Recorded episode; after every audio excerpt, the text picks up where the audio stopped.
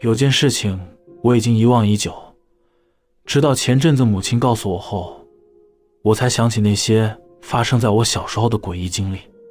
故事是这样的：小时候有一段时间，我家正在整修，所以我被安排去住乡下的外婆家。当时我在那边认识了一个对我很好的大姐姐，她总是会偷偷的带我去一些地方玩。不过诡异的是，那些地方只有他带我去才能到达。如果我自己照着原路去的话，就会发现那些原本印象中应该存在的路都不存在了，怎么找也找不到。像是我印象中有一次，他带我到一个树丛里，里面很诡异的，什么都没有，就只有一个。破烂的门单独矗立着，他打开门后，门的里面是充满玩具的地方。我在那边玩了很久，也玩得很开心。隔天我还想去那地方玩，所以我自己照着原路走到那里。走到一半，我就发现原本通往那扇门的岔路根本不存在。我只觉得是自己走错路了，但这种事情发生了好几次，只能说很不可思议。我记得。那时候的我很喜欢那个大姐姐，所以我有跟她说过我们要一直在一起玩。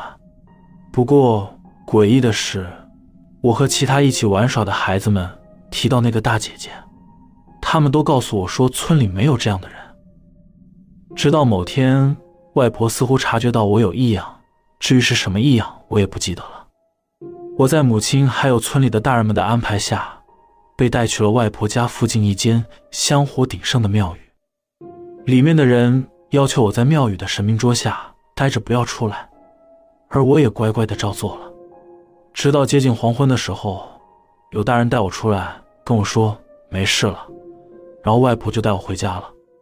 这件事情过后，我就不曾再看过那位大姐姐了，一直到我十三岁那年，有天。突然被母亲抓回去乡下的外婆家。到达外婆家时，外婆早已准备了很多东西。然后外婆请母亲带我回家后，把东西送给住在附近的邻居们。回到家后，母亲就遵循着外婆的意思，带着我送那些东西给邻居们。其中送到某一个邻居阿婆时，那个阿婆和我外婆是同一个村的人，所以她很懂当地的习俗。她在看到东西后有点诧异，然后就问我几岁了。母亲回答她十三岁后，阿婆就说：“这些东西应该是在结婚才送的，怎么才十三岁就在送这些呢？”虽然我不清楚整件事情从头到尾到底是怎么一回事，但是这是一种非常奇怪的经历，也许真的被安排和某种东西结婚了吧。不过，直到现在，我还是不知道当初我到底跟什么东西结婚了。而长大后的我，感情都没有顺利过，至今依旧还是单身中。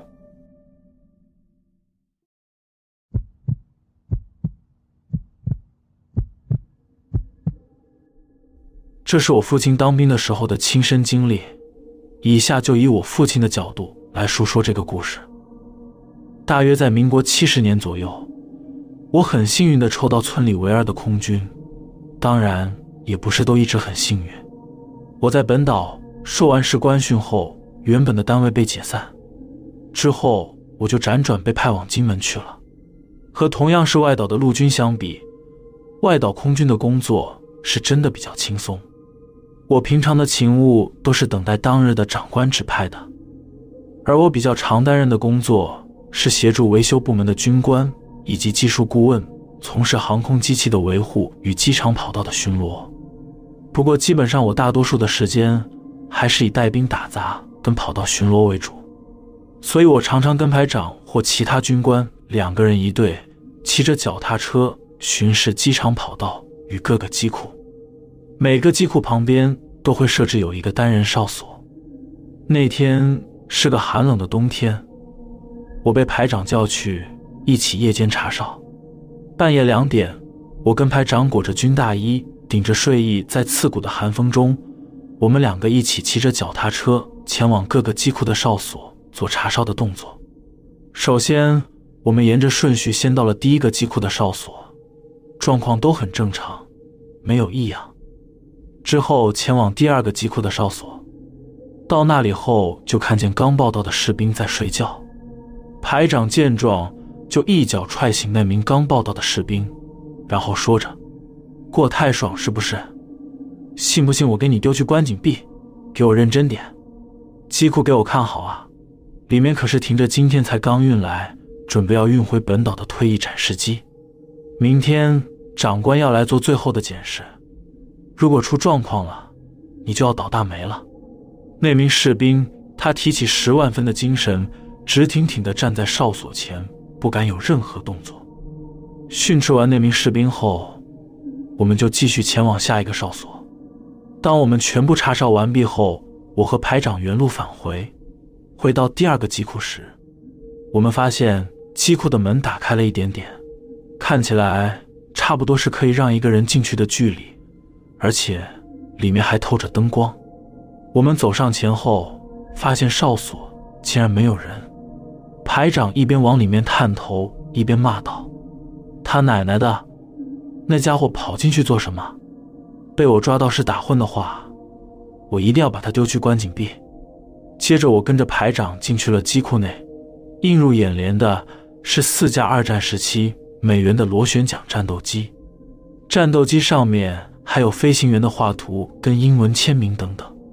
这四架外观斑驳的战斗机，他们的动力相关设备。都已经卸除，只等着重新上漆，就要运回本岛作展示机了。我跟排长在偌大的机库内四处寻找着那名士兵，排长生气地喊着他的名字，骂着：“躲到哪去了？给我滚出来！”偌大的机库内只有排长的回音，并不见那名士兵的身影。我随即向排长说：“排长，我看我先去向连长报告好了。”排长说道：“也好，去吧，顺便去把士官长叫来。”就在这时，我们才刚讲完，原本安静的停靠在里面的四架飞机，有一架飞机的驾驶座舱唰的一声关了起来，我和排长都被吓了一跳。我们抬头看过去后，那架飞机的引擎突然发出巨响，冒出浓浓的黑烟，螺旋桨随即也转动了起来。我和排长见状，就马上想跑到那架战斗机旁，不过由于引擎冒出的黑烟以及螺旋桨转动的缘故，在一片烟雾之中，让我们看不清情况，所以也很难走近去检查战斗机上面到底有没有人。而这些动静也引起了附近的人的注意，其中连队的队长以及技术顾问他们都跑来了。技术顾问慌忙地询问我们到底发生什么事。正当我们在和他解释的时候，飞机突然就静止不动了，驾驶座舱的滑盖就在我们一群人众目睽睽之下，唰的一声自己打开了，然后机库便又恢复到原本的宁静。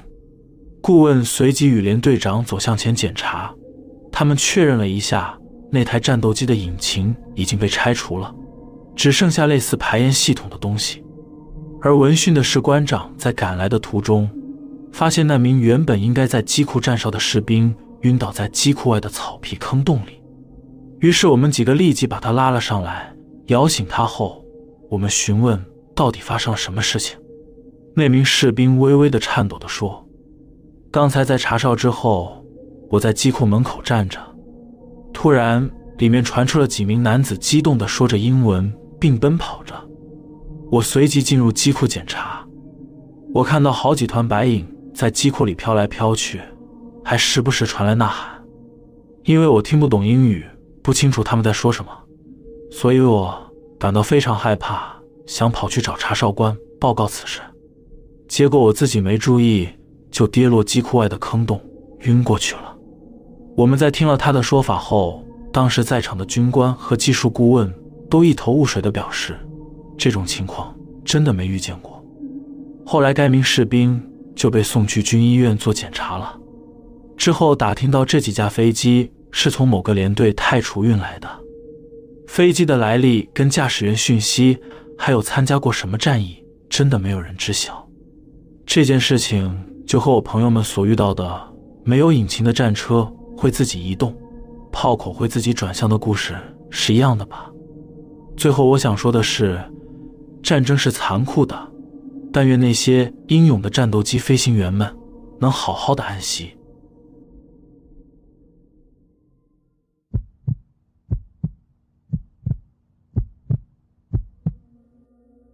那是发生在我高中毕业、准备上大学的那个暑假。事情过去了几年了，但我还是不能理解当初到底看到了什么。某天的下午，父母亲都出去了，家里只剩我一个人。当天打工没有排班，晚上就约了朋友一起吃饭。原本是打算就躺着耍废到晚上再出门，但是电视节目让我感到无聊和烦闷，所以。我决定去冒险一下。其实我有个大家都不知道的喜好，那就是去废墟探险。我居住的城市很多废墟，在我高中时就已经去过至少一遍了。那天下午大约两点左右，我骑上摩托车从家里出发。在我住的城市，当时有一间废弃的大楼。那座大楼原本是繁华的商场，过去也曾经红极一时。以前是最潮流的娱乐场所，后来因为一场大火，再加上城市商圈的转移，那栋大楼的人潮逐渐减少。之后，那里也传出了不少灵异传说，所以大家就都不敢靠近那边，而商店和娱乐场所也一一关门，最后变成了一栋焦黑的废墟。或许我说到这里，我想可能已经有人猜出来，我说的是哪一栋大楼了。到达了那里，我偷偷地从小路溜进了那栋大楼的内部。整栋废墟很安静，只剩下我踩在碎石头与碎玻璃的脚步声。我沿着老旧的楼梯向上走去，沿途经过各种已经荒废的店家，看到散落一地的垃圾与残骸。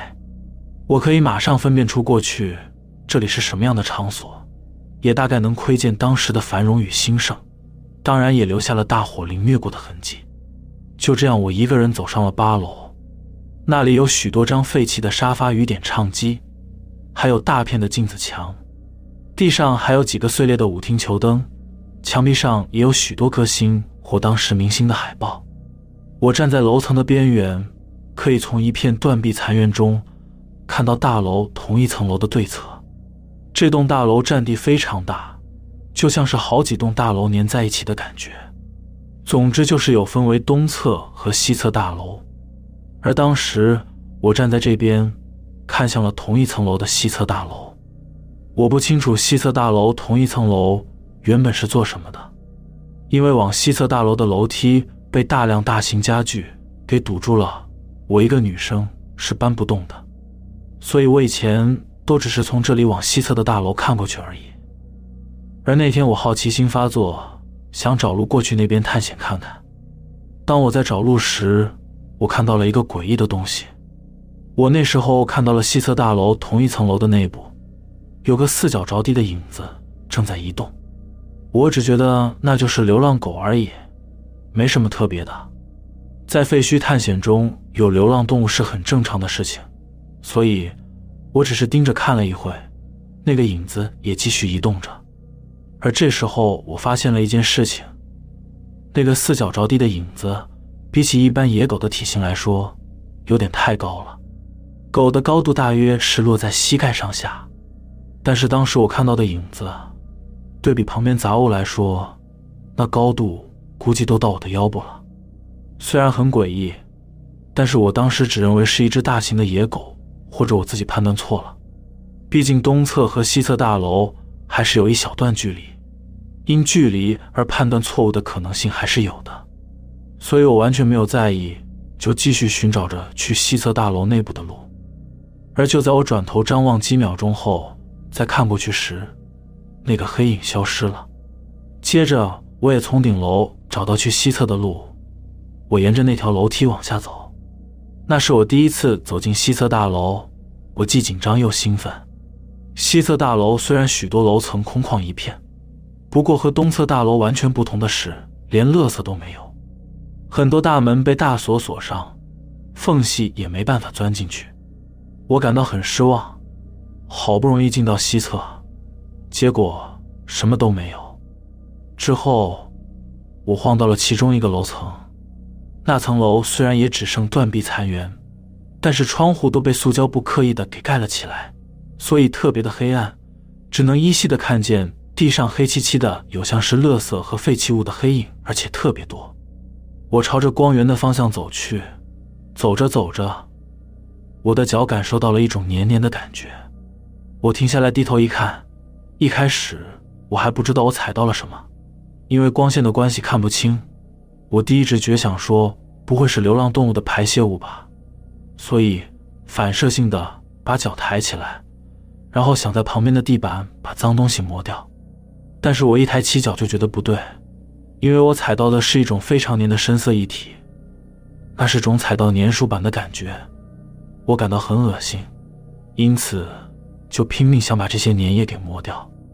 我一边磨着鞋底。一边看着不远处光线充足的地方，我发现那边是对面的楼层，对面就是我刚刚所处的东侧八楼。我意识到现在已经来到了刚刚看到疑似流浪狗黑影的地方了，我心中隐隐有些莫名的不安。此时，我的眼睛也稍微比较适应了当下黑暗的环境。我看向地板，想弄清楚自己到底踩到了什么，结果我吓了一大跳。因为在我的四周全是脚印，我转头看向沿途过来的地板，那些原本我以为是垃圾的黑色东西，其实也都是深色的脚印。仔细一看，那数量是多到密密麻麻，令人恶心的布满了这层楼层。更令我恐惧的是，如果那只是一般的鞋印，或许可以认为是其他探险者留下的，但是那些痕迹全都是没穿鞋的脚印。以及人类手掌的掌印所组成的，也就是说，其实是有奇怪的人，或是某种模仿人类的东西，用手脚着地的姿势，在那层楼爬来爬去。当下我吓到差点落塞，心脏跳得超快。我很怕有什么东西以那种形式突然出现在我眼前，所以赶紧逃跑。因为西侧大楼往下的楼梯已经被堵死了，我只能从原路往顶楼发狂似的跑。然后再从东侧大楼往下到一楼离开。那时候逃跑时的细节已经模糊了，但是当时一边跑一边涌现的恐惧感依旧是记忆犹新。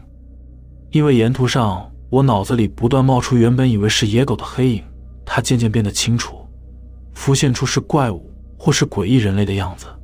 除了这些脑补的画面以外，我还一直感觉有东西就在身后追着我。就这样，一直到我跑到一楼。骑上机车后，我都不敢回头看。到了一楼后，就马上飙车离开那栋大楼。晚上我跟朋友吃饭时，和他们说了我下午发生的事情。朋友们都劝我以后别再一个人做这种事情，很危险。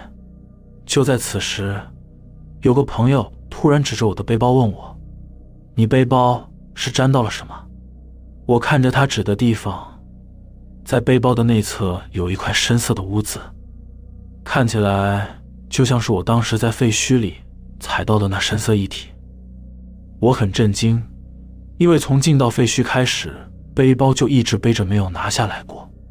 背包的内侧一直是紧紧的贴在我的背部，而那块污渍是什么时候沾到的？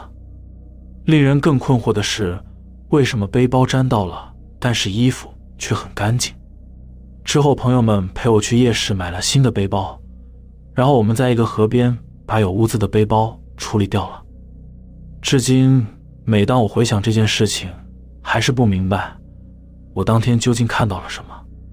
是偷偷躲在废墟里面的流浪汉，或精神不正常的吸毒者吗？还是某种超自然的东西呢？每当我想象那个在楼层爬行的黑影的真面目时，总是会有股恐惧感油然而生，使我头皮发麻。不过，不管我那天看到的是什么，那栋大楼也已经不存在了。我想，那东西也许也跟着大楼一起消失了吧。